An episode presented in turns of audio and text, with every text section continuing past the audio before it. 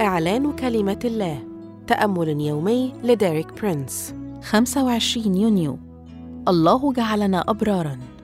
هذا الأسبوع يشرح لنا ديريك برينس أننا قد تبررنا بالإيمان ولنا سلام مع الله بربنا يسوع المسيح.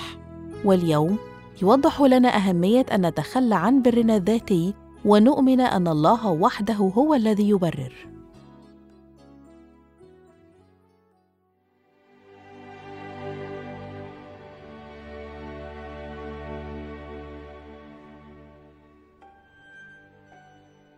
نحن أبرار بالإيمان بدم يسوع.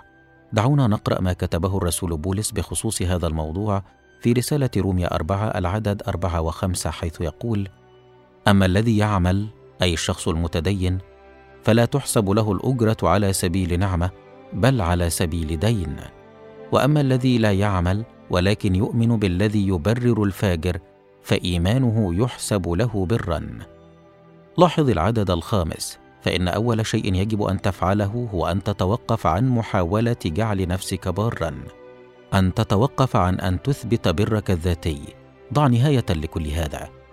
ولكن ماذا ينبغي أن نفعل إذن؟ دعونا ننظر مرة أخرى في الجزء الثاني من العدد الخامس الذي يقول وأما الذي لا يعمل ولكن يؤمن بالذي يبرر الفاجر فإيمانه يحسب له برا.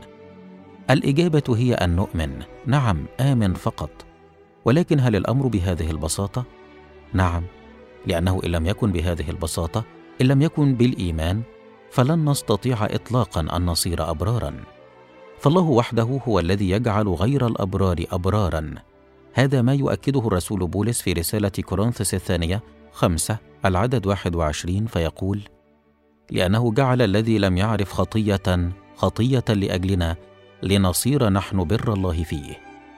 في هذه الآية أريد أن أستبدل الضمائر بأسماء محددة ونقرأها كالآتي لأن أي الله جعل أي يسوع الذي لم يعرف خطية أن يكون خطية لأجلنا لنصير نحن بر الله في يسوع. هناك تبادل كامل. صار يسوع خطية بسبب خطايانا لنصير نحن أبرارا ببره. هذا البر هو متاح بالإيمان بدمه. لقد صرنا أبرارا بالإيمان بدم يسوع المسيح. أشكرك يا يسوع لأنك فديتني.